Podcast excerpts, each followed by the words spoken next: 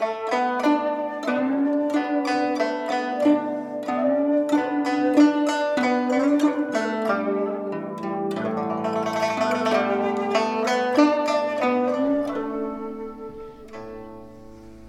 các bạn tiếp tục theo dõi bộ truyện Đại đường nữ pháp y của tác giả Tụ Đường. Người đọc Vi Miêu. Chương 396 Thi thể co rút Xe ngựa trực tiếp chạy thẳng đến bên ngoài Đông Cung. Nhiễm nhan cùng Lưu Thanh Tùng vừa mới xuống xe, Liền có tự nhân ra đón nhận lấy rương công cụ nghiệm thi, Dẫn bọn họ vào trong cung.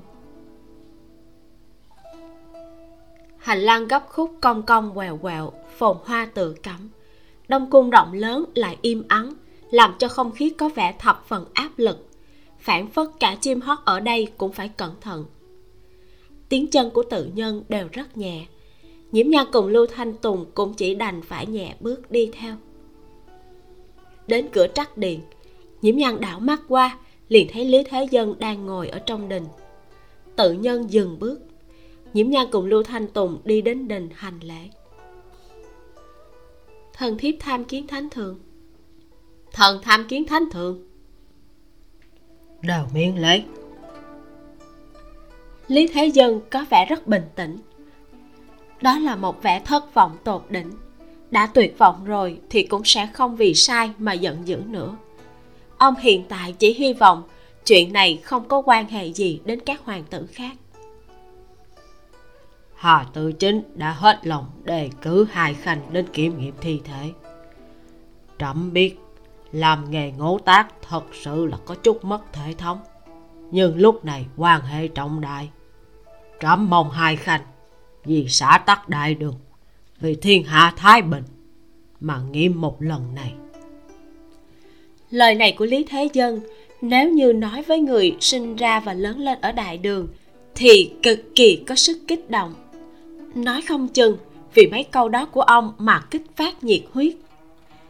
Nhưng không khéo hai người này đều không phải là nhân dân đại đường chân chính có điều, thánh ý là không cho phép cự tuyệt. Hai người đồng thời nói, thần chắc chắn tận lực. Đối với chuyện nhiễm nhan biết nghiệm thi, lý thế dân trước kia chưa bao giờ nghe nói qua. Nhưng quá trình nhiễm nhan cứu trị tan thần bị hà tự chính thổi đến vô cùng thần kỳ lại đem chuyện nàng che mặt nghiệm thi vì bản thân rửa sạch oan khuất nói đến vạn phần xuất sắc. Lý thế dân lập tức triệu tới quan viên ngự sử đài ngày đó, đã chứng kiến nhiễm nhan nghiệm thi. Sau khi chứng thực lời của hà tự chính, liền lập tức triệu kiến nhiễm nhan lý thừa càng là đích trưởng tử của lý thế dân. Thời còn binh hoang mã loạn, hắn chỉ mới 4 năm tuổi nhưng đã phải một mình ở trong vương phủ, nghe chém, nghe giết. Hắn chính là hài tử sống sót, đi ra từ trong đao quan kiếm ảnh. Thời thơ ấu của hắn tràn ngập chém giết huyết tinh, cùng cô độc. Bóng ma này vẫn luôn trưởng thành cùng hắn, đáng sợ và không vứt đi được. Cho nên, dù hắn thông minh, cũng tài năng đầy hứa hẹn. Khi đối mặt với hoàng quyền, hắn vẫn khiếp đảm ngồi trên cái vị trí kia, có quyền sinh sát tối thượng, nhưng cũng đồng nghĩa là phải tính kế, phải nhận tâm. Đó là thứ mà lý thừa càng muốn có được rồi lại không dám có. Hắn vẫn luôn mâu thuẫn. Lý thế dân cũng từng vì sự thất thường của nhi tử mà trằn trọc. Đêm không thể ngủ, ông cẩn thận suy nghĩ rất nhiều. Nhớ lại thơ ấu của lý thừa càn nhớ lại những lời trưởng tôn hoàng hậu từng nói giờ này, khắc này, ông đối với lý thừa càn ngoại trừ cảm thấy thất vọng, còn có ấy nấy cùng thương xót. Chính vì một tia ấy nấy cùng thương xót này, chính vì lý thừa càn đã từng thể hiện tài năng về chính trị, mới khiến cho lý thế dân không có cái quyết đoán phế truất hắn.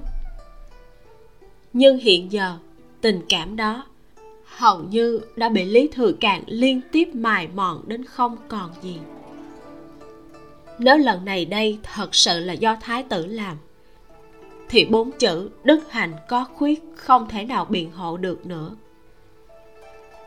Lý thế dân muốn nhìn một chút, lý thừa càng đến tột cùng còn có thể sa đọa đến tình trạng gì? Cho nên, ông đích thân tới. Lý thế dân, lưu thanh tùng và nhiễm nhang cùng vào trắc điện. Vừa đi vào trong ngay lập tức cảm giác được một cổ oi bức trộn lẫn với khí lạnh, mùi hôi hám cùng mùi máu phả vào mặt, khiến người có cảm giác buồn nôn. Nhiễm nhan khi ngửi mùi này, hầu như đã có thể suy đoán người này đã chết bao lâu. Vì sự tình liên quan đến trữ quân, trong trắc điện có rất ít người, chỉ bốn quan viên của đại lý tự tính cả hà tự chính. Trong điện có lẽ là vừa mới thêm khói băng không lâu phòng còn chưa lạnh lắm. Cảm giác nóng lạnh giằng co làm người có chút bực bội. Lưu thanh tùng biết hà tự chính khẳng định đã khoa trương, đem năng lực của nhiễm nhan tô đến màu sắc rực rỡ. Lý thế dân gọi nhiễm nhan, tất nhiên là đã tin. Muốn cho nàng chủ trì nghiệm thi, cho nên liền tự giác mà lấy áo khoác cùng những đồ đạc khác trong rương ra, giúp nhiễm nhan mặc vào hắn giúp nàng buộc tay áo địch y to rộng lại. Sau đó khoác áo khoác, rồi xỏ bao tay. Nhiễm nhan ngậm một mảnh gừng, vừa mang khẩu trang, vừa nhìn tình hình chung quanh hết một lần. Người chết ghé vào trên kỹ đầu vặn vẹo mất tự nhiên. Toàn bộ phần óc hầu như là dán vào mặt kỹ sắc mặt xanh trắng, khóe mắt khóe miệng có máu loãng tràn ra. Miệng hơi nhếch lên toàn bộ gương mặt lộ ra biểu tình nhìn như là kinh ngạc. Trên kỹ tán loạn văn kiện, rơi khắp nơi trên mặt đất, một cái giá cắm nến bằng đồng khắc hoa ngã xuống, đè lên cánh tay của người chết. Phần lưng thi thể có huyết sắc nhàn nhạt. Nhiễm nhan nhìn về phía hà tự chính, hỏi, có thể động vào thi thể không? Hà tự chính tức khắc gật đầu, nói, đương nhiên có thể cho hai người tới giúp ta đem hắn chuyển qua chỗ trống. Tuy hà tự chính khẳng định đã kiểm tra qua, nhưng nhiễm nhân vẫn có thói quen giữ nguyên hiện trường. Lý thế dân ngồi xuống ở một chỗ cách đó không xa, nhìn hai gã hộ vệ đem thi thể nâng lên. Nhưng khi thả xuống chỗ trống, thi thể lại vẫn giữ nguyên tư thế, không còn kỹ lót bên dưới.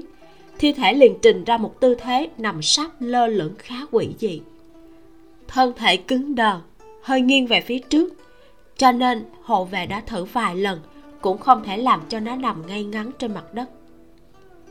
Nhiễm nhan nói, để nằm nghiêng đi. Hai gã hộ vệ lúc này mới dám nhẹ nhàng để thi thể nằm nghiêng trên mặt đất. Trước tiên, nhiễm nhan nhìn sơ qua thi thể, y phục, tóc, những chỗ da lộ ra bên ngoài, vân vân. Sau đó, duỗi tay thử tình trạng thi cương. Kỳ thật, nhìn tình huống vừa rồi, nàng đã có thể đoán được. Thi cương đã trải rộng đến toàn thân, thậm chí đã phát triển đến mức cao nhất, mới có thể cương cứng đến như vậy. Đã sớm có người chuẩn bị tốt ký lục. Nhiễm nhan nhìn thoáng qua, liền bắt đầu vừa theo trình tự nghiệm thi mà tiến hành, vừa nói. Nghiệm. Người chết nam, trên dưới 40 tuổi, chiều cao khoảng năm thước bảy tấc. Thi cương đã trải rộng toàn thân, đại tiểu tiện đều đã tràn ra. Giác mạc vẫn đục cường độ thấp. Thi đốm đã dung hợp thành tảng lớn, màu sắc rất thâm. Nguyên nhân khiến cho thi thể co đúc vẫn chưa được làm rõ. Rất nhiều người làm pháp y cho rằng tình trạng này đa phần là do tổn thương hệ thống trung khu thần kinh trong lúc khẩn trương, kích động hay vật lộn.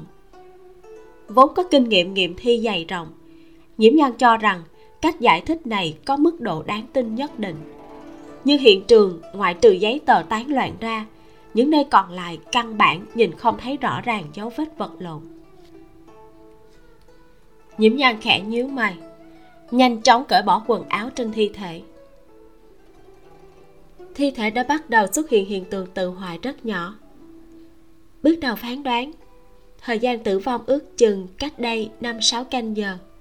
Trước giờ tí đêm qua, xuất hiện tình trạng co rút trên thi thể. Gương mặt của thi thể có biểu hiện giống như kinh ngạc. Nhiễm nhan kéo ra giày vớ của thi thể, ánh mắt khẩn lại trên một vết đen rất nhỏ bên trong vớ. Nàng xác định đó là bùn đất không phải là ghét bẩn trên chân. Bởi vì chân của thi thể thoạt nhìn đã được rửa thật sạch sẽ, cả kẻ móng chân một chút dơ bẩn cũng không có. Nhiễm nhan lại phát hiện, loại bùn đất này rất giống với loại trong nhà nàng chuyên dùng để trồng hoa. Ánh mắt của nhiễm nhan chỉ khựng lại trong một cái chớp mắt. Động tác nghiệm thi của nàng rất nhanh, nhưng khi thuật lại tình trạng của thi thể, nàng lại nói chậm rãi bởi vì nhớ tới lời của tiêu tùng dặn nàng không thể không đem những lời muốn nói lăn qua đại não một lần, rồi mới nói ra. Nam nhân cả phòng nhìn nhiễm nhan bình tĩnh, lột bỏ y phục của thi thể mà trong lòng kinh ngạc. Cả hà tự chính cũng không ngoại lệ. Lần trước, hắn thấy nàng lột bỏ y phục của tan thần thì tự hiểu là hoàn cảnh cấp bách và bắt buộc. Nhưng bây giờ, nàng vẫn ung dung như thế thì không khỏi làm người cảm thán. Hơn nữa, thi thể đang ở tình trạng này, không phải ai cũng có thể nhanh nhẹn lột hết toàn bộ y phục ra được. Kinh ngạc cùng nghi hoặc vừa mới dâng lên, nhưng rất nhanh, vết thương lộ ra trên thi thể đã làm cho mọi người quên mất hành động này của nhiễm nhang toàn bộ phần lưng của thi thể da thịt hầu như bị lột ra, máu cũng đã khô cạn nhìn qua là một mảnh mơ hồ, thật sự làm cho người kinh hãi. Miệng của vết thương không sâu. Nhiễm nhân nhìn thương tích của phần lưng, bỗng nhiên ý thức được một vấn đề. Rìa vết thương không chỉnh tề, có hình dạng răng cưa rất nhỏ, rất giống như vết roi. Có vài vết thương đã kết vảy, có hai vết xuất hiện chứng viêm, cho thấy người chết sau khi bị thương vẫn còn sống thêm một đoạn thời gian khá dài. Ngoài ra, áo ngoài của người chết căn bản là sạch sẽ. Có thể suy đoán, người chết là bị hành hạ đến chết ở nơi khác. Sau đó được thay y phục sạch sẽ rồi mới bị chuyển đến đây. Nhiễm nhân cẩn thận kiểm tra toàn bộ thi thể một lần cũng không có vết thương trí mạng. Hơn nữa phần trước thi thể đại bộ phận đều bị thi đốm bao trùm. Cho dù có dấu vết gì cũng bị xen lẫn với thi đốm, không dễ phân biệt. Nhiễm nhan hơi suy nghĩ một chút. Nếu giải phẫu, nàng đương nhiên có thể biết thêm càng nhiều tin tức, có thể nắm giữ nhiều quyền chủ động. Hơn nữa, nàng có nắm chắc có thể giấu được nhiều tin tức quan trọng hơn. Chỉ là, những người này không giống với lưu phẩm nhượng. Lưu phẩm nhượng là vì đạt tới mục đích cắn răng một cái liền bất chấp người khác. Và tất cả đều là làm trộm. Nhiễm nhan thấy sắc mặt của lý thế dân vẫn bình tĩnh. Có vẻ cũng không có gì bất mãn. Người ở thời đại này đều có ràng buộc, thân thể tóc da đến từ cha mẹ. Có thể đồng ý hay không là thứ yếu, chỉ sợ bọn họ coi nàng như kẻ điên. Cân nhắc mãi, nhiễm nhân cho rằng lần trước mình mổ tan thần bọn họ đều coi là thần kỹ lần này nếu khuyên bảo giải thích cẩn thận. Hẳn là cũng có hy vọng thành công. Bên ngoài, nhìn không ra nguyên nhân chết. Nếu muốn biết, cần phải giải phẫu. Mọi người quả nhiên như nhiễm nhan nghĩ trước đó. Ai cũng mang vẻ mặt nghiêm trọng. Hà tự chính nhìn về phía lý thế dân. Thánh thượng người xem đây nếu như là ngụy trinh trương huyền tố ở đây, chỉ sợ đã sớm thổi râu trừng mắt mà phản đối kịch liệt. Hơn nữa, khẳng định sẽ nói có sách mắt có chứng mà đem nhiễm ngang ra mắng đến thương tích đầy mình.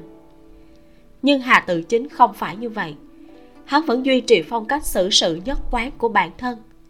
Chuyện tốt thì mình ôm lên người, chuyện không tốt thì đẩy qua cho người khác.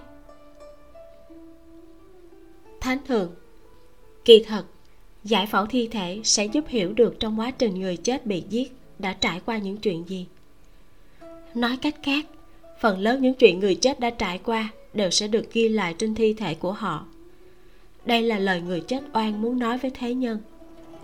Hú hồ chúng ta chỉ mở ra nhìn, rồi sau đó khép lại, cũng không cắt đi khối da thịt nào. Ánh mắt tìm tòi của lý thế dân dừng trên người nhiễm nhang khiến cho ai nhìn thấy cũng rất có cảm giác áp bách. Nhưng nhiễm nhang chỉ mặc vô biểu tình mà cúi đầu. Trong điện một mảnh trầm mặc. Thật lâu lý thế dân mới thu hồi ánh mắt nói. Chuyện này để sao hãy nói?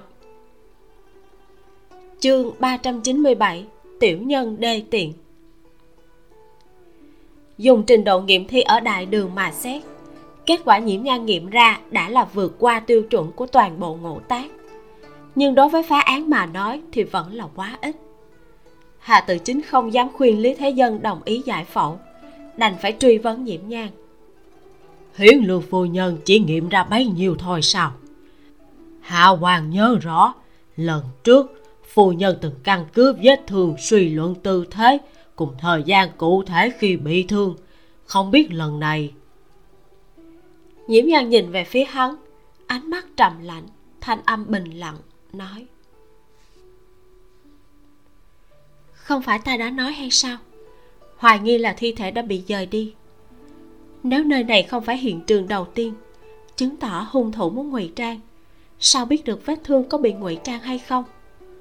Lần trước suy luận được là vì ta là người bị hại, biết rõ mọi chuyện tiền căn hậu quả, đương nhiên là có thể lật đổ người khác giá họa lần này, xin thứ cho ta bất lực.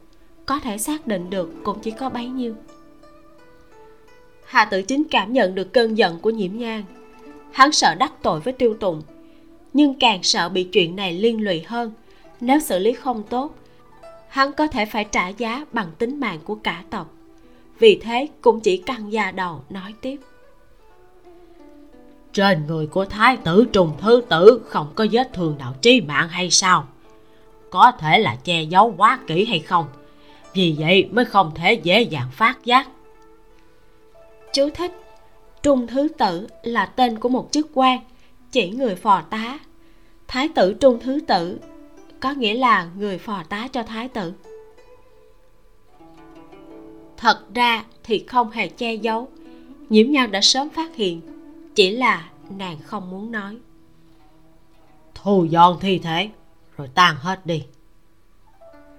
Lý thế dân cau mày, nhìn thi thể trên mặt đất một cái, rồi đứng dậy đi ra ngoài. Mọi người khom người đưa tiễn. Lý thế dân đi tới cửa, dừng bước chân, quay đầu, nói. Chuyện hôm nay, ai dám để lộ ra một chữ? Theo tội mưu phản mà xử trí. Mọi người rùng mình, lập tức đồng thanh nói dạ nhiễm nhan cùng lưu thanh tùng song song nhẹ nhàng thở ra. Đã nghiệm qua một lần, hẳn là sẽ không gọi đến nghiệm lần thứ hai. Lưu thanh tùng nâng tay áo, lau mồ hôi đầy đầu, quay đầu cười tủm tỉm nói với hà tự chính. Ha hà tự chính có ân tiến cử. Tại hạ cùng với hiến lưu phu nhân khắc sâu trong lục phủ ngũ tạng. Thái phu nhân thường giáo dục chúng ta, làm người phải phúc hậu bữa khác chúng ta chắc chắn sẽ có quà có lại. Lần tới ngài nếu là có chuyện gì, cứ việc nói với chúng ta. Lưu thanh tùng cười đến vô tâm vô phế, kỳ thật là oán niệm đầy mình. Hà tự chính chắp tay, cười, nói. À lưu y thừa khách khí rồi. Thánh thượng trọng dụng hai gì đều dựa vào thân mang thần ký của hai vị. Ta bất quá cũng là chuyện nhỏ, không tốn sức gì. Thuận miệng nhắc tới thôi, nào dám cầu hội báo. Nhiễm nhân lạnh lùng liếc hà tự chính một cái, rồi xoay người ra cửa. Lưu thanh tùng hơi thi lệ cũng đi theo ra ngoài. Tự chính, hiến lưu phu nhân hình như là ghi hận ngại rồi một quan viên trẻ bên cạnh nhỏ giọng nói. Hà tự chính khẽ hừ một tiếng. À, tình ngày ly giang. Mấy quan viên bên cạnh nghe hắn không đầu không đuôi mà nói một câu không khỏi suy nghĩ bậy bạ. Ý là gì? Là lưu y thừa cùng hiến lương phu nhân sợ gây hiểu lầm ư chuyện này thật sự không thể làm cho người ta tin nổi. Lưu thanh tùng so với tiêu tụng kém không chỉ một hai điểm. Cho dù hiến lưu phu nhân có hồng hạnh xuất tường, thay đổi khẩu vị, cũng không đến loại tình trạng này chứ. Nhưng mà, loại chuyện này ai mà biết được? Có lẽ là người ta thích như vậy. Nhiễm nhan cùng lưu thanh tùng đã đi gần đến cửa cung tất nhiên là không biết một câu của hà tự chính kia đã bôi đen hai người. Nhiễm nhan bất quá là không cao hứng mà thôi. Vậy mà, hà tự chính hắn ngay sau đó liền cắn lại một ngụm. Ai vô duyên vô cớ bị liên lụy vào chuyện như vậy còn có thể vui vẻ bình tĩnh mà tiếp thu. Cho dù nhiễm nhan cùng lưu thanh tùng không biểu hiện ra ngoài hà tự chính cũng tuyệt đối sẽ không cho rằng bọn họ sẽ tùy ý bị xoa tròn bóp dẹp. Bởi vậy mới nói, bị tiểu nhân nhớ thương chính là tai bay vạ gió. Ta cứ tưởng hà tự chính này ít nhất cũng là người có chút đàng hoàng, không ngờ lại đê tiện như vậy. Nhiễm nhan cảm thấy mình học tâm lý học vẫn còn quá kém hà tự chính trước đó biểu hiện ra đích xác còn rất bình thường. Việc hắn bẩm báo với thánh thượng chuyện nàng cứu tan thần, nàng cảm thấy bất quá là muốn dùng chuyện này để tranh công, để được thánh thượng nhìn với con mắt khác. Cầu vinh không phải là chuyện gì đáng xấu hổ. Huống hồ, nhiễm nhan cũng nhờ vậy mà được trọng dụng, cho nên vẫn chưa hề so đo. Nhưng lần này, nàng đã nhìn thấu người này căn bản chính là một tiểu nhân đê tiện không có tiết tháo gì đáng nói. Bên trên hà tự chính còn có đại lý tự khanh. Đại lý tự thiếu khanh. Nhưng kỳ thật, bọn họ đều không phụ trách phá án. Vô luận là đại lý tự khanh hay là hình bộ thượng thư, chủ yếu phụ trách vẫn là hoàn thiện, quản lý luật pháp, cùng với giám sát thi hành luật cả nước. Mặt khác, đường triều thi hành chế độ tam phúc thẩm một án tử hình ở địa phương cần phải trải qua tam tư, hình bộ đại lý tự, ngự sử đài hạch chuẩn, sau đó mới có thể định xuống. Mà đại lý tự chính là quan viên cao nhất phụ trách thực tế thẩm án. Với tố chất như vậy, hoặc nhiều hoặc ít, làm cho nhiễm nhan thấy khó có thể tin. Người như hắn vậy thật sự công chính sao? Chuyện nào ra chuyện đó? Làm quan trong triều, ai không có bản tính của mình chứ? Hắn làm tự chính nhiều năm như vậy, cũng chưa có hề bại lộ, vẫn là có chút tài năng rồi. Lưu thanh tùng dùng lý trí cân nhắc năng lực của đối thủ. Nhiễm nhan không lên tiếng, coi như là cam chịu lời của lưu thanh tùng nói. Hai người cắm đầu đi trên đường nhỏ ngoằn ngoèo, lúc đang muốn quẹo qua lại phát hiện thái giám trung thụy đang chờ ở bên kia. Nhìn thấy hai người thì hơi khom người, nói. Hiến lương phu nhân, lưu y thừa, thánh thượng triệu kiến. Nhiễm nhan cùng lưu thanh tùng ngơ ngẩn. Trung thụy thấy thế, ngữ khí nhu hòa, nói. Trong lòng thánh thượng thập phần để ý vụ án này, có vài lời không tiện nói ra trước mặt nhiều người cho nên mới triệu kiến lần thứ hai. Đa tạ ngài chỉ điểm. Nhiễm nhan nói tiếng cảm ơn. Hoàng thượng đã triệu, còn đường nào mà cự tuyệt nữa? Trung thủy khách khí một câu, liền dẫn hai người đi theo một con đường nhỏ vắng vẻ, tới trước một tòa gác nhỏ. Nhiễm nhan hơi ngẩng đầu, ba chữ trên tấm bảng rất có thiền ý. Phất trần cảnh nhị dị mời vào đi. Trung thủy đứng ở trước cửa, dáng vẻ như không định đi vào. Nhiễm nhan cùng lưu thanh tùng rủ đầu đi vào. Thời đường sẽ không động một chút liền quỳ. Quan hệ quân thần so với thanh triều tự nhiên hơn. Tuy rằng, ánh mắt không thể tùy tiện ngó loạn, nhưng ngẩng đầu nhìn hoàng đế là chuyện rất bình thường. Trong phòng ngoại trừ lý thế dân cùng hai người bọn họ không có người thứ tư. Sắc mặt của lý thế dân vẫn bình thường đang ngồi ở trước kỹ uống trà. Nhiễm nhan cùng lưu thanh tùng thi lệ tham kiến thánh thượng. Tham kiến thánh thượng. Lý thế dân thuận miệng nói. Miễn lễ ngồi đi. Nhiễm nhân cùng lưu thanh tùng ngồi xuống tịch lý thế dân buông chung trà ánh mắt bình đạm mà nhìn về phía hai người. Hiến lương phu nhân đem tình hình nghiệm thi nói kỹ càng tỉ mỉ lại cho trẫm.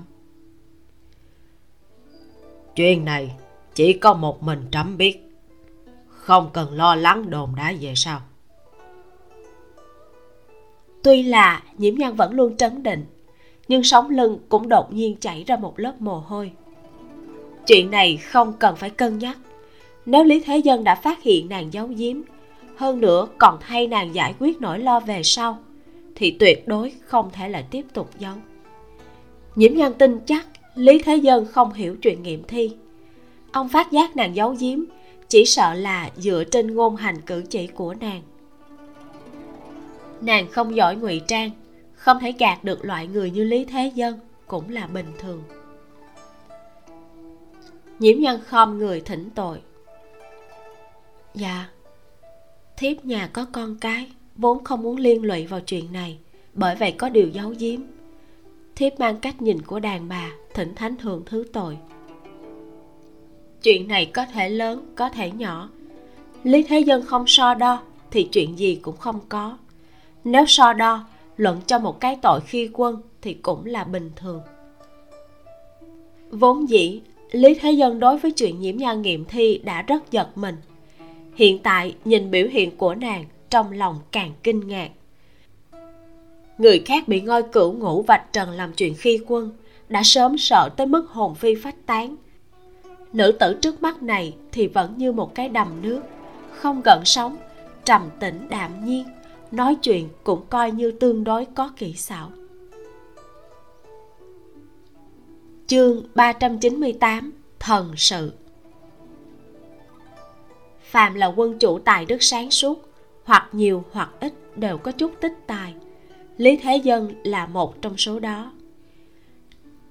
Dù cho trong lòng ông thập phần nghi hoặc chuyện một tiểu nương tử sao lại có kỹ thuật nghiệm thi như vậy. Nhưng thấy vẻ bình tĩnh này của nhiễm nhan, lại thêm hiện tại, ông đang đau đầu vì chuyện của thái tử căn bản không muốn truy cứu nhiều. Vì thế chỉ nhàn nhạt nói. Nói kết quả nghiệm thi đi. Trong lòng nhiễm nhan biết là tạm thời an toàn. Liền an tâm một chút nói. Dựa theo thiếp suy đoán người bị hại là chết đột ngột. Mà đầu sỏ gây tội tạo thành cái chết của hắn không phải là thương tích ở phần lưng mà là những vết bầm không quá bắt mắt ở chỗ eo mông.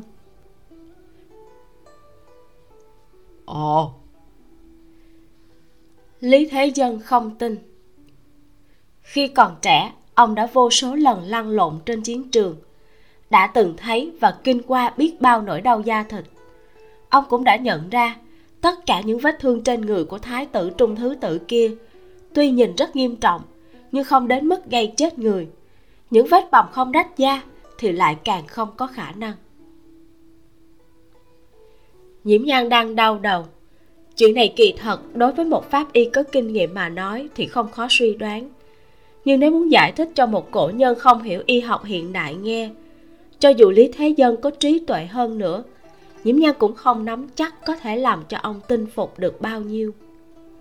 Cho nên, nàng chuyển hướng qua lưu thanh tùng xin giúp đỡ lưu y thừa, xin hãy giúp ta giải thích một chút về tắc nghẽn động mạch. Lưu thanh tùng bừng tỉnh. Nhờ nhắc nhở của nhiễm nhan vừa rồi, hắn cũng đã minh bạch nguyên nhân chết của thái tử trung thứ tử. Hắn ở chỗ này đã lâu, đối với phương thức tư duy cùng hiểu biết của người đại đường thì rõ ràng hơn. Thêm nữa, cũng mồm mép hơn nhiều so với nhiễm nhan. Hồi bẩm thánh thượng trong cơ thể của chúng ta có phân ra kinh mạch và huyết mạch. Tim đập làm cho huyết mạch lưu động, người mới sống được. Người bình thường bên trong huyết mạch là thông suốt. Một khi có cái gì ngăn chặn huyết mạch, đặc biệt là lấp kính huyết mạch chỗ gần tim khiến máu không thể lưu thông thông thuận, thì sẽ làm cho người đột nhiên tử vong. Lưu thanh tùng tận lực đơn giản hóa ngôn ngữ đem hết thảy danh từ y học tạo thành thâm nhập thiển xuất. Nói ra thập phần thông tục, cũng được tám chín phần sát với thực tế.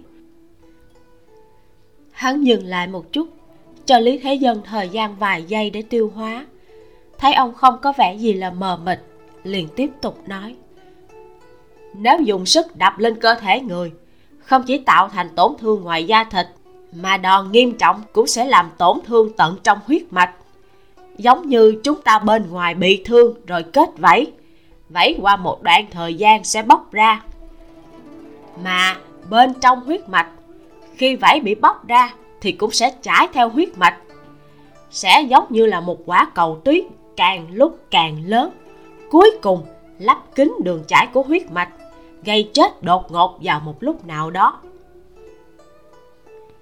Nhiễm nhan vô cùng kinh ngạc về lưu thanh tùng sợ lý thế dân nghĩ nhiều cho nên trên mặt nàng không dám biểu lộ một chút khác thường nào. Nhưng trong lòng lại không thể không cảm thán.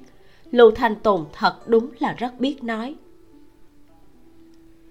Tuy rằng tình hình thực tế không phải hoàn toàn như vậy, nhưng rõ ràng cách nói này của lưu thanh tùng càng dễ dàng làm cho người thường hiểu được hơn. Kỳ thật, tình trạng chân thật là tắc nghẽn động mạch bình thường sẽ xuất hiện ở tĩnh mạch sâu bên trong chi dưới. Nếu chi dưới phải chịu bạo lực lặp đi lặp lại, tĩnh mạch của nơi bị bạo lực sẽ chịu ngoại lực dồn ép.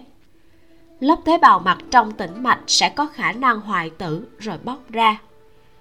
Tình trạng cũng y như lưu thanh tùng đã nói, trải qua máu chảy cọ sát lặp đi lặp lại, tế bào hoại tử sẽ tạo thành vật tắc mạch sau khi vật tắc mạch bong tróc ra, nó theo máu của cơ thể tuần hoàn chảy thông qua tĩnh mạch thân dưới, chảy vào bên phải trái tim, rồi đến tâm thất phải. Vật tắc mạch khi đến tâm thất phải lại chảy qua tim vào động mạch phổi. Đường đi của nó càng lúc càng hẹp, cuối cùng sẽ lấp kín động mạch phổi. Hậu quả không cần nói thì cũng biết. Nhiễm nhan tiếp lời của lưu thanh tùng điểm này chỉ là thiếp suy đoán. Nếu như muốn chứng thực thì cũng chỉ có thể giải phẫu. Mà người hiểu được phương diện này có thể nói là toàn đại đường không có được mấy người. Cho dù là giải phẫu, chỉ sợ cũng không thể làm chứng cứ. Lý thế dân nhìn về phía nhiễm nhang lời nàng vừa nói, nghe có vẻ rất cuồng vọng. Nhưng từ trong thần thái của nàng, ông nhìn thấy không phải là sự cuồng ngạo mà là nghiêm túc, làm người cảm thấy những lời này không có một chút khoa trương nào. Mà sự thật cũng đúng như lời của nhiễm nhang nàng chưa bao giờ là người nói ngoa. Ở đời sau, mấy thứ này cũng không được người bình thường hiểu biết, nhưng y học đời sau đã phát triển đến một mức độ cao. Những tri thức này là nhận thức chung của cả giới y học. Hơn nữa, đời sau có hệ thống y học khổng lồ cùng một loạt chế độ quy phạm. Cho nên cái này có thể được coi như là chứng cứ để định hình phạt. Nhưng ở đại đường, cũng chỉ có hai người nhiễm nhang cùng lưu thanh tùng hiểu. Đâu phải lúc nào bọn họ nói cái gì thì là chính cái đó được. Nhưng người bình thường, nếu chỉ một hai lần bị đòn nghiêm trọng, tỷ lệ phát sinh tình trạng này cũng không lớn nhiễm nhan thấy trên mặt của lý thế dân giấu không được kinh ngạc, dừng một chút mới nói tiếp. Dựa theo quan sát những vết bầm ở phần eo cùng mông của thi thể, rất có khả năng là người bị hại sinh thời, thường xuyên bị hành hung bằng độn khí bằng gỗ trong một thời gian dài. Vậy là thái tử trung thứ tử bị ngược đãi thường xuyên trong một thời gian dài ai dám thường xuyên ngược đãi quan viên triều đình trong thời gian dài? Kết quả đã quá rõ ràng. Nộ khí bắt đầu bốc lên từ người của lý thế dân. Chỉ một thoáng đã bao trùm cả gian phòng. Nhiễm nhan rõ ràng thấy ông ngồi yên lặng. Lại không hiểu sao, cảm giác cơn giận kia như là cuồng long đang rống giận, làm cho lòng người run sợ. Rất nhiều năm, ông đã rất nhiều năm không giận đến mức như vậy sắc mặt của lý thế dân biến thành màu đen. Đột nhiên, vỗ tay lên mặt án kỷ. Một, trẫm muốn đích thân quan kháng nhiễm nhan cùng lưu thanh tùng đầy mặt kinh ngạc. Nhìn dáng vẻ của lý thế dân nghiến răng nghiến lợi, nhiễm nhan bỗng thấy rõ một người cha đang vô cùng đau đớn. Thừa càng không chỉ là tên của một cung điện có người cha nào sẽ tùy tùy tiện tiện dùng nơi sinh để đặt tên cho đích trưởng tử của mình? Thừa áp càng khôn. Bởi vì có một tầng hàm nghĩa này, lại trùng hợp sinh ra ở thừa càng cung. Cho nên mới lựa chọn cùng tên với cái cung điện kia. Chỉ cần nhìn cái tên này, liền biết kỳ vọng của lý thế dân ký thác trên người lý thừa càng cao đến cỡ nào. Nhưng hy vọng cao bao nhiêu thất vọng sâu bấy nhiêu. Được giải phẫu thì sẽ giải phẫu thôi. Coi như là đi giảng bài nhưng muốn cho người không hiểu có thể nhìn rõ. Nhiễm nhân thật đúng là không có bao nhiêu tự tin. Các người đi về trước đi. Trẫm sẽ lệnh người an bài thời gian giải phẫu thi thể. Lý thế dân giận xong hơi lộ ra một ít mệt mỏi ông cao giọng gọi. Trung thụy. Trung thụy lập tức đẩy cửa tiến vào. Có lão nô. Đưa hiên lương phu nhân cùng lưu y thừa xuất cung. Dạ. Nhiễm nhan nhìn thoáng qua vị đế vương đã mang chút tang thương này. Ông nhắm hai mắt dựa lên lưng tựa nghiêng nghiêng của hồ sàng mang một vẻ vô cùng cô tịch. Nhiễm nhan đứng dậy, cùng lưu thanh tùng theo trung thụy ra cửa. Trong cung tuy rằng rối rắm phức tạp, các loại thế lực đều tập trung tại đây, nhưng lý thế dân muốn gạt bọn họ đi làm chút gì đó, thật đúng là không có ai có thể phát hiện. Trung thụy mang theo hai người đi một đường, cả một bóng người cũng không thấy, một đường thuận lợi mà ra tới gần trường nhạc môn trung thụy nói. Hai vị theo nội điện dẫn ra cung đi, lão nô trở về phục mệnh. Nhiễm nhan cùng lưu thanh tùng cảm tạ.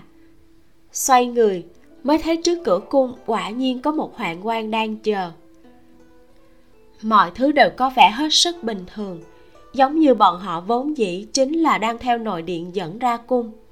Chỉ là hơi muộn một chút mà thôi thẳng đến khi ngồi trên xe ngựa nhiễm nhan mới phát hiện sau lưng mình đã ướt đẫm. Trải qua chuyện này nhiễm nhan cuối cùng cũng hiểu được cái gì gọi là gần vua như gần cọp, đặc biệt là gần một con cọp khôn khéo, thì càng không chấp nhận có một tia sai lầm. Nàng càng thêm hiểu tiêu tụng.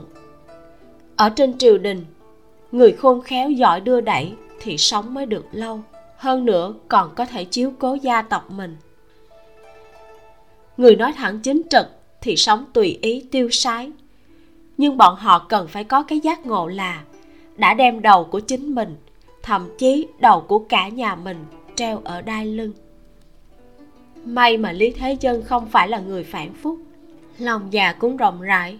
Sau thời tần, ngoại trừ đại đường, ngoại trừ những năm trinh quán còn có triều đại nào có thể bao dung được kiểu người như ngụy chinh, trương huyền tố? Nhiễm nhang, ngươi làm ta sợ muốn chết. Lưu thanh tùng ngồi trên xe thật lâu sau mới tìm được hồn về. Vậy mà dám nói chuyện với hoàng đế kiểu đó. Ta nói nha, nhiễm nữ sĩ, ngươi có phải bình tĩnh đến có chút quá đáng hay không? Thần tử can gián dám chống đối hoàng thượng là bởi vì bọn họ chiếm lý, chiếm đạo nghĩa, mới có gan trách cứ hoàng thượng. Nhiễm nhân mới vừa rồi không như vậy, nàng là lừa gạt hoàng thượng mà còn bị người vạch trần. Nhiễm nhân sau cơn sợ hãi, cả người đều như tan hết sức lực, hờ hững nhìn hắn một cái. Căn cứ vào tâm lý học phân tích, người trường kỳ ở địa vị cao sẽ cảm thấy thông tin có được bằng năng lực và thủ đoạn càng đáng tin hơn. Ngoài ra, còn dễ dàng sinh ra cảm giác có thành tựu. Ngược lại, nếu như làm cho ông cảm thấy trong lời của ngươi có phần nào giả dối, đó mới gọi là vũ nhục. Nói cách khác, sau lần đầu tiên giấu giếm nho nhỏ bị lý thế dân nhìn thấu, ông tuy rằng sẽ vì bị giấu giếm mà không vui nhưng nếu ông đã bí mật triệu kiến để dò hỏi vụ án, chứng tỏ chút không vui này cũng không đến mức làm cho ông nổi giận. Nếu dưới uy nghiêm của ông vẫn còn tiếp tục giấu giếm, vậy thì ông sẽ cho rằng đây là khiêu chiến uy nghiêm của ông. Lúc này mới chân chính là một loại vũ nhục. Hơn nữa, đối với người trường kỳ ẩn trong quyền mưu, càng là lời nói bộc trực hắn càng thích nghe. Huống hồ khi nhiễm nhan thỉnh tội đã có nói, giấu giếm là vì an toàn của bản thân và người nhà. Đây chỉ là cách nhìn của đàn bà. Lý thế dân cũng không có lòng dạ hẹp hòi. Hơn nữa, phần lớn tâm tư của ông đều đang đặt trong chuyện của lý thừa càn chỉ cần không tiếp tục chọc giận ông thì không có chuyện gì lớn. Nhiễm nhan hơi cong khóe môi trong hoàn cảnh như vậy, nàng vẫn giấu xuống được rất nhiều chuyện. Nàng trước tiên dùng chuyện quan viên trường kỳ gặp ngược đãi chọc giận lý thế dân. Nếu sau đó ông vẫn có thể vững vàng hỏi tiếp nhiễm nhan đương nhiên sẽ đúng sự thật nói tiếp. Nhưng không nằm ngoài sở liệu của nàng, cơn giận của lý thế dân nháy mắt đã đạt tới đỉnh điểm. Đối với lý thế dân, ông không cần biết toàn bộ quá trình án phát sinh ông đã đích thân tới thì chỉ cần biết kết quả chỉ cần biết chuyện này đến tột cùng có quan hệ với lý thừa càn hay không. Mà nhiễm nhan đã cho ông đáp án ông muốn biết. Thật sự muốn giải phẫu sao? Trong giọng nói của lưu thanh tùng có chút hưng phấn lại có chút bất an. Không có khả năng thánh thượng chỉ quan sát một mình đâu. Chắc chắn là phải tìm thêm vài người hiểu biết y thuật có thể giải phẫu ngay trước mặt chí tôn đại đường. Tiền đồ tương lai không thể hạn lượng. Có điều, kỹ thuật giải phẫu của bọn họ đã vượt quá xa thời đại này. Sau khi bị mọi người tận mắt quan sát, đến tột cùng là sẽ được tán dương hay là nghi ngờ cũng chưa biết được. Nhiễm nhan nói, năng lực tiếp thu của người đại đường vẫn rất mạnh. Trước kia khi ta nghiệm thi ở tô châu tuy rằng thanh danh bị truyền không tốt, cũng không có ai coi ta như yêu quái mà đem kéo ra ngoài đốt. Bây giờ, ta đã có tên tuổi thần y, lại làm ra chút thần sự gì đó, thì cũng chẳng có gì lạ cả. Lưu thanh tùng cười ha ha. Thần sự? Không nghĩ tới, ngươi còn rất biết hài hước. Chương 399 hung thủ có phải thái tử hay không? Cười xong, lưu thanh tùng mới nói tiếp chuyện hắn luôn lo lắng. Ngươi nói không phải là không có lý, nhưng mà ta lo lắng không phải là chuyện này. Lần này là rất nhiều người muốn quan kháng à cũng như ta lúc chưa thấy giải phẫu thi thể, cảm thấy cái nghề pháp y này rất là cool. Nhưng lần đầu nhìn thấy, ta ghê tởm đến một hai ngày không ăn nổi cơm. So với cơ thể tươi sống giải phẫu thi thể đã trải qua biến hóa hữu bại nhất định. Về mặt cảm quan, so với giải phẫu bình thường sẽ càng làm cho người ta nuốt không trôi. Thí dụ như đem một con gà sống mổ bụng, có rất nhiều người có thể làm được. Nhưng muốn lột một con gà đã chết 7-8 ngày, đã sinh dòi bốc mùi tanh tưởi, người có thể tiếp thu không nhiều. Thấy nhiễm nhan trầm ngâm, lưu thanh tùng tiếp tục nói lưu phẩm nhựa bọn họ có thể tiếp thu là bởi vì tình huống của bọn họ đặc thù. Phần lớn thời điểm phải đích thân quan sát quá trình kiểm nghiệm thi thể, có cơ sở tâm lý nhất định. Hơn nữa, người làm quan ở cấp thấp, chuyện phải thỏa hiệp rất là nhiều. Nhưng thánh thượng cùng với đám lão thái y ở thái y thự thì không có như vậy đâu. Trong đám bọn họ có rất nhiều người bảo thủ. Nói không chừng còn ép người vô chỗ chết đó lời đồn đại mạnh như hổ. Lưu thanh tùng cũng từng nghe nhiễm nhan nói qua mấy lần nghiệm thi ở tô châu. Hắn cẩn thận hồi tưởng một chút. Mấy lần nhiễm nhan giải phẫu trước kia, phần lớn là giúp người làm việc tư. Kỳ thật, người chân chính quan sát toàn bộ quá trình giải phẫu cũng không nhiều.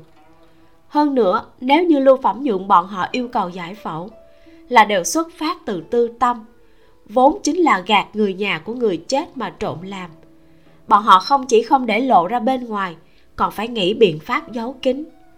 Bởi vì chuyện này nếu bị tiết lộ ra ngoài, người thứ nhất bị chọc cuộc sống không phải là nhiễm nhang mà là bọn họ. Cho nên, trên phố tô châu đều chỉ lưu truyền việc nàng làm nghề ngỗ tác mà thôi.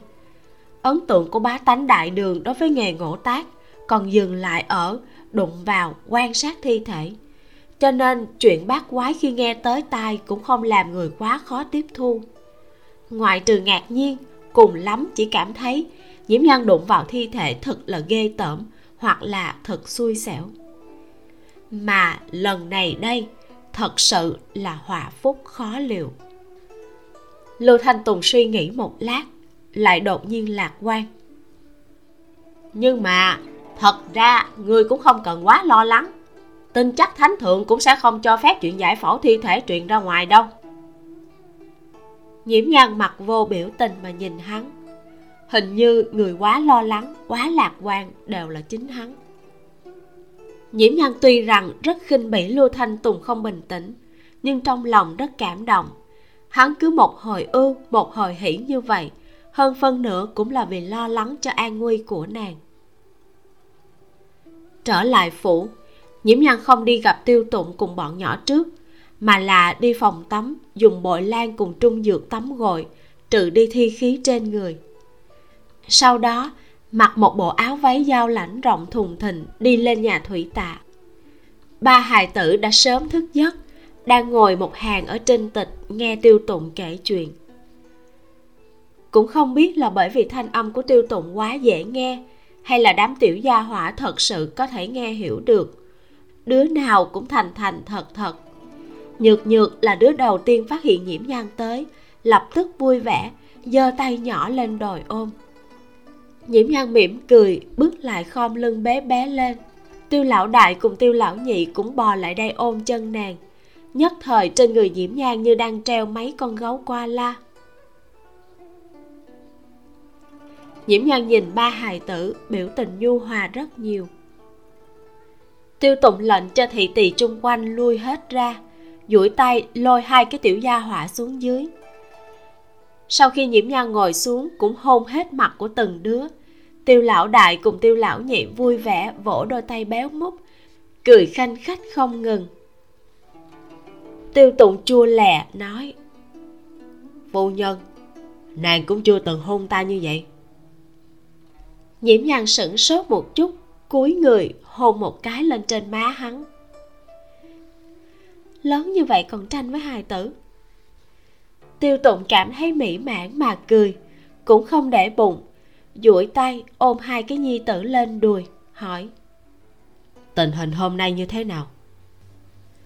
Thánh thượng yêu cầu giải phẫu.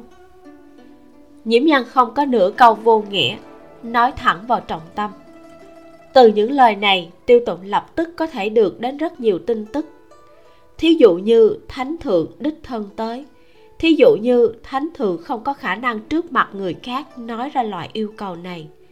Tất nhiên là bí mật triệu bọn họ vào. Nàng vất vả rồi. Tiêu tụng nhìn nàng thanh âm nhu hòa. Nhiễm nhan hơi mỉm cười ngược lại nói ta theo lời chàng đã nghĩ cách giấu đi chút manh mối. Tiêu tụng kinh ngạc, hắn vốn vẫn cảm thấy nàng khác với nữ tử bình thường. Nhưng bây giờ mới phát hiện hắn vẫn là xem thường phu nhân này của mình. Cả triều trên dưới đừng nói có ai có thể giấu qua được đương kim thánh thượng. Người có lá gan này rất ít.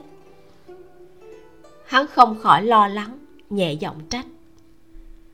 Sao lại làm chuyện nguy hiểm như vậy? Ta kêu nàng gạt, cũng là gạt đám người hà tử chính. Nhưng nếu thánh thượng đã đích thân tới, nàng hẳn nên cân nhắc nặng nhẹ. Mới đầu nhìn thấy hà tự chính liền nghẹn muốn chết, cứ không muốn nói cho hắn biết, chỉ nhớ rõ là muốn giấu đi manh mối. Lúc đầu ta đúng là không có suy xét nhiều, nhưng sau đó ta cũng đã cân nhắc rồi. Yên tâm đi, ta sẽ không bí quá hóa liều mà làm việc ngốc sau đó thì là chính bản thân lý thế dân nổi giận, không tiếp tục hỏi, không phải là nàng gạt, không nói. Tiêu tụng hỏi, đã phát hiện được cái gì? Ta nhớ rõ, đất trồng hoa trong phủ của chúng ta đều là chở đến từ khúc giang bên kia, đúng không? Ừ đúng. Không chỉ trong phủ của chúng ta, ngay cả trong cung cũng đều đi tới đó để chở đất. Nghe nói là vì thổ nhưỡng phì nhiêu dễ dàng nuôi sống một vài giống hoa quý. Cùng án tử có quan hệ sao? Nhiễm nhan gật đầu. Ừ y phục của người chết sạch sẽ hoàn hảo. Nhưng khi ta lột vớ của hắn ra, trên lòng bàn chân và vớ phát hiện một vài vết đen. Khe ngón chân cũng dính một chút. Có vẻ như là vội vàng rửa đi, nhưng không có rửa sạch. Mà một cái chân khác thì lại rất sạch sẽ. Loại đất đen này ở trường an cũng không thấy nhiều cho nên ta mới có thể phỏng đoán là đất trồng hoa. Nàng nghĩ như vậy cũng rất có đạo lý. Trong cung chỉ dùng loại đất này để trồng loại hoa quý. Hơn nữa phần lớn tập trung ở hậu cung. Đông cung không nhiều lắm hẳn là không phải là quá khó tìm.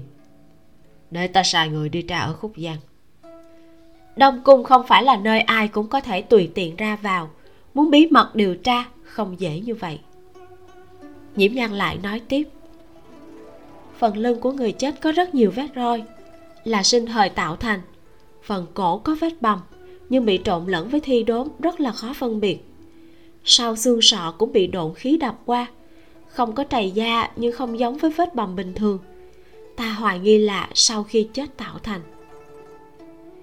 Tiêu tụng gật đầu, nghi hoặc hỏi, trên người hắn không có dấu vết bị trói lại bàn vụ án với tiêu tụng có thể nói là căn bản không có chướng ngại gì. Nhiễm nhân cũng có thể nói kỹ càng tỉ mỉ hơn. Đúng vậy, cho nên có thể suy đoán hung thủ chắc là dùng biện pháp gì đó uy hiếp, làm cho hắn không dám tránh né. Hơn nữa, thương tích trên người hắn mới cũ chồng lên, rõ ràng là thường xuyên bị ngược đãi. Người bị hại là chết đột ngột, cũng có thể hung thủ vốn không có ý muốn giết chết hắn từ các loại dấu vết trên thân người chết mà phỏng đoán. Ta hoài nghi, hắn lần này giống như là bình thường lui tới, bị hung thủ hiếp bức đưa đến chỗ nào đó. Lại lần nữa gặp phải ngược đãi, hắn nhẫn nại có thể là đã đến hạn rồi, chịu không nổi những ngày như địa ngục này. Liền bất cứ giá nào cũng muốn chạy trốn ra ngoài đi tố giác hung thủ. Vội vã đến nỗi cả giày cũng rơi mất. Nhưng sau khi cố gắng chạy một hồi lại đột nhiên gục chết. Lúc này hung thủ đuổi theo hắn tới nơi, phát hiện hắn nằm trên mặt đất. Hung thủ cũng không biết là hắn đã chết, chỉ là cảm thấy để hắn lại là một cái tai họa ngầm. Cho nên đã dùng vũ khí như gậy gỗ gì đó đập vào gáy hắn. Tiêu tụng nhìn nàng, trên mặt không tự giác mà hiện lên một nụ cười nhẹ. Dáng vẻ của nàng nghiêm túc, thật sự rất đẹp. Chờ nàng nói xong tiêu tụng thu lại nụ cười nói tiếp. Phỏng đoán này của nàng có thể cũng không kém so với sự thật bao nhiêu. Chúng ta có thể căn cứ theo hướng này để kiểm chứng.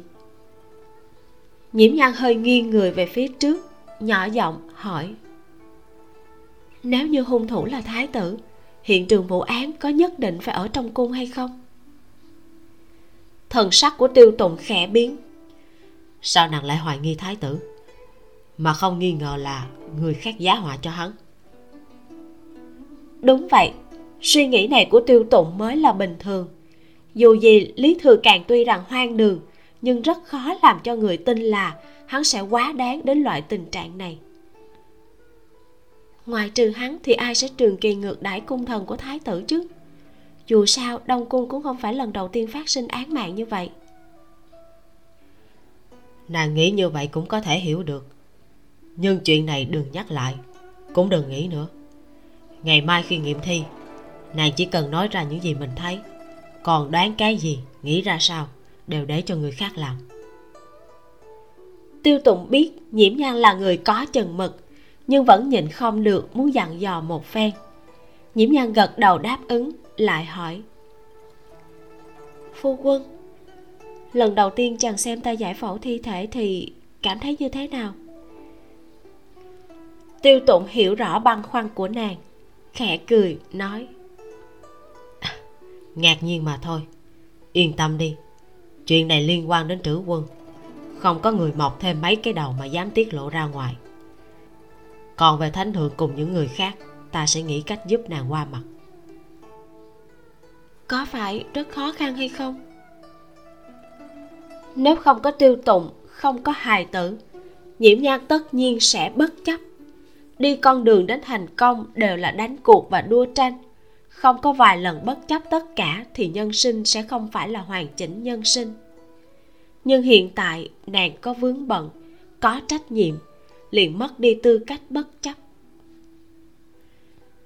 Dám can đảm hành hạ đến chết quan viên của triều đình, cho dù hung thủ là ai, vụ án một khi phá được, tâm tình của thánh thượng đều sẽ không tốt. Người quan sát nàng giải phẫu sẽ là quan viên của thái y thượng, không phải là gián thần. Sẽ không tới mức chẳng phân biệt thời điểm mà nhiều lời. Hú hồ, ta cùng với vài vị trong thái y thự quan hệ cũng không tồi. Cố gắng chu toàn một chút, sẽ không có chuyện gì đâu. Tiêu tụng nói chắc chắn. Vậy thì tốt. Nhiễm nhan biết đây đều là suy nghĩ theo hướng lạc quan. Hiện thực căn bản sẽ không nhẹ nhàng như vậy nhưng nàng tín nhiệm tiêu tụng hai người nói chuyện xong mới phát giác ba hài tử đều đã ngủ rồi. Hai bé trong ngực tiêu tụng kia ngủ an an ổn ổn. Tiêu lão đại miệng nhỏ phun vài cái bong bóng. Tiêu lão nhị thì mút đầu ngón tay của mình. Nhiễm nhan khẽ nhíu mày, gọi thị tỳ lấy núm vú giả đến thay cho ngón tay của hắn. Trở về đi, chạng vạn đường sẽ khó đi nhiễm nhân ôm nhược nhược đứng dậy trước. Tiêu tụng vững vàng mỗi tay một đứa, sóng vai nhiễm nhan đi trên hành lang gấp khúc về phòng ngủ. Sáng sớm hôm sau, tiếng trống canh vừa bắt đầu, tiêu tụng liền rời giường chuẩn bị thượng triều. Nhiễm nhan cũng rời giường cùng hắn.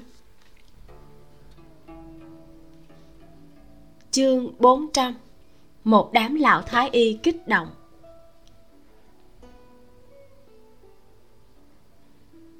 Nếu là bình thường, tiêu tụng tất nhiên không cho nàng dậy sớm như vậy. Nhưng hắn suy đoán thánh thượng có khả năng nhất là thừa lúc toàn bộ trọng thần đi thượng triều, bí mật phái người mang nhiễm nhang đi đến chỗ nghiệm thi, cho nên cũng không ngăn cản. Nhiễm nhang vẫn chưa mặc vào địch y to rộng mà chọn một kiện y phục màu xám nâu không bắt mắt tay bó. Mới vừa kiểm tra xong dụng cụ giải phẫu, liền có thị tỳ tới thông báo người trong cung đã tới vãn lục cổng cái rương đưa nhiễm nhan đến nội môn. Lưu thanh tùng cũng đã sớm cổng cái rương to bự của hắn, mang vẻ mặt tiều tụy mà ngồi ở cửa. Sau khi lên xe lưu thanh tùng mới ngáp một cái. Rồi, nhìn khí sắc của ngươi tối hôm qua ngủ thật sự là kiên định ha. Nhiễm nữ sĩ, chừng nào về, ta hảo hảo lãnh giáo một chút coi tố chất tâm lý vượt qua thử thách của ngươi như thế nào mà dưỡng thành được vậy? Nhiễm nhan nhìn hắn một cái nói không cần lãnh giáo. Nếu như ngươi đã giải phẫu hơn một ngàn cổ thi thể ngày nào cũng bị người đe dọa bị đâm bị gửi thuốc nổ đến tận nhà. Ngươi cũng sẽ càng lúc càng đạm mạc thôi. Lần đầu tiên nhiễm nhan nhận được điện thoại đe dọa lập tức báo cảnh sát. Trong lòng hoảng loạn gần nửa năm nhưng hiện thực là không phải ai cũng phát rồ. Phần lớn chỉ là trong lòng bất mãn với kết quả nghiệm thi dùng vài thủ đoạn nhỏ để hù dọa nàng cho hả giận. Cho nên sau đó nàng nửa đêm nhận được điện thoại đe dọa đều là mở loa ngoài nghe ý tứ đại khái một chút rồi tiếp tục ngủ. Chỉ có hai lần là chân chính gặp phải nguy hiểm đến tính mạng. Lưu thanh tùng run rẩy tức khắc tỉnh hơn phân nữa à, ờ, ta đâu có bu hãn được như ngươi. Ta nếu mà phải sống với ngài như vậy, đã sớm bị suy nhược thần kinh, không chừng là lúc nào đó cũng đã bị xử lý luôn rồi. Nhiễm nhan mỉm cười, nói, kỳ thật, lúc ngươi không làm việc cũng không phải là quá đáng ghét. Nhiễm nữ sĩ, ngươi đây là đang khen ta. Lưu thanh tùng cảm thấy, nghe có vẻ giống như nói hắn không biết xấu hổ nhưng phản phất tựa hồ mông lung như là đang tán dương hắn. Nhiễm nhan gật đầu. Ừ, hiểu như vậy cũng được. Lưu thanh tùng cười gượng vài tiếng. Đi trong chốc lát nhiễm nhan nhìn xuyên thấu qua màn xe ra phía ngoài. Lại thấy tường cung loang lỗ cùng cỏ dại không bờ bến. Liền duỗi tay kéo kéo lưu thanh tùng. Lưu thanh tùng nhìn thoáng qua nhỏ giọng nói. Ở đây là kế bên dược viên của thái y thự. Nhiễm nhan gật đầu. Xe ngựa sóc nảy đi tiếp một đoạn đường, rồi dừng lại trước một cái cửa khá hẻo lánh. Thanh âm nội thị truyền đến. Đây là y phục chuẩn bị cho hai vị. Sau đó, hai bộ quan phục màu xanh lục được đưa vào. Hai người cũng không thay ra, mà trực tiếp trồng lên trên người lát nữa đến nơi đặt thi thể, tất nhiên có rất nhiều băng. Mặc như vậy cũng không quá nóng.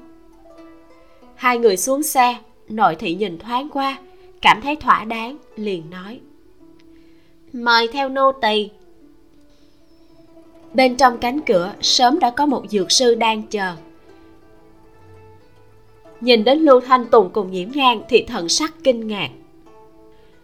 Ờ, lưu y thừa sao lại hắn nói một nửa, nhớ ra lưu thanh tùng là người phái thần y, biết nghiệm thi chắc cũng không coi là kỳ quái.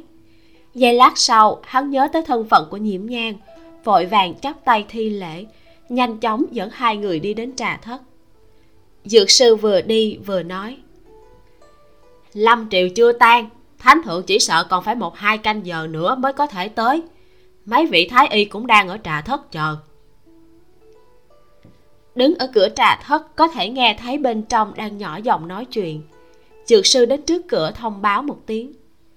Người tới. Phòng trong lập tức yên tĩnh. Nhiễm nhan cùng lưu thanh tùng đi vào. Ánh mắt của mọi người đều tập trung vào hai người. Lặng im vài giây, mấy vị thái y mới hồi phục tinh thần, vội vàng đứng dậy chào hỏi. Hiên lương phu nhân chu y lệnh mang biểu tình hơi kích động. Thanh danh thần y của nhiễm nhang đã truyền khắp kinh đô và vùng lân cận. Trùng hợp không lâu sau, nàng liền mang thai. Lại thêm, nàng là cáo mệnh phu nhân, bởi vậy không có ai tới cửa quấy rầy. Nhưng trong y giới, địa vị của nàng đã trở nên cực cao. Nếu không phải là một phụ nhân, nói không chừng còn có thể ngang hàng với tôn tư mạc. Nhưng tất cả những chuyện này, nhiễm nhân không hề biết nhìn ba vị thái y nhiệt tình quá mức, trong lòng thật sự có chút kinh ngạc. Nàng khách khí hoàng lễ xong, liền được mọi người nhường ra vị trí đầu tiên bên trái. Nhiễm nhan ước lượng một chút, phẩm cấp của mình có thể là cao nhất ở đây, cho nên liền ngồi xuống. Hai vị thái y nhiễm nhan đã từng gặp qua, một vị là chu sư chu y lệnh, hơn 50 tuổi một vị khác là một y lệnh tên trương tùng hạt râu tóc như tuyết trắng, ít nhất phải trên 65 tuổi. Còn có bốn vị y chính nhiễm nhan chưa từng gặp qua, nhưng phần lớn đều là trên 40 nhiễm nhan liếc nhìn lưu thanh tùng một cái. Hắn cảm giác được nàng có nghi vấn, liền nhanh chóng nhỏ giọng nói. Ngươi không biết sao? Ngươi bây giờ rất là có danh tiếng những người trước mặt này đang vui mừng một cách không bình thường. Nhiễm nhan nghĩ đi nghĩ lại, cuối cùng cảm thấy bọn họ có thể là vì sắp được chính mắt quan sát kỹ thuật giải phẫu mà hưng phấn. Y sinh ở đại đường đối với bí phương, bí pháp đều có một loại cuồng nhiệt mà thường nhân vô pháp lý giải. Xét đến cùng, hết thảy đều phải quy cho thân phận truyền nhân hoa đà của nhiễm nhang cộng thêm một lần phẫu thuật làm khiếp sợ y giới của nàng chuyện này cũng đồng nghĩa với việc giải phẫu lần này, hơn phân nữa là có thể được tiếp thu. Nhưng nhiễm nhân cũng không dám mù quáng lạc quan. Thái y thự là một trong tám thự bên dưới thái thường tự. Thái thường tự làm cái gì? Nơi đây chủ yếu là trưởng quản chuyện quốc gia lễ nhạc, giao miếu, xã tắc.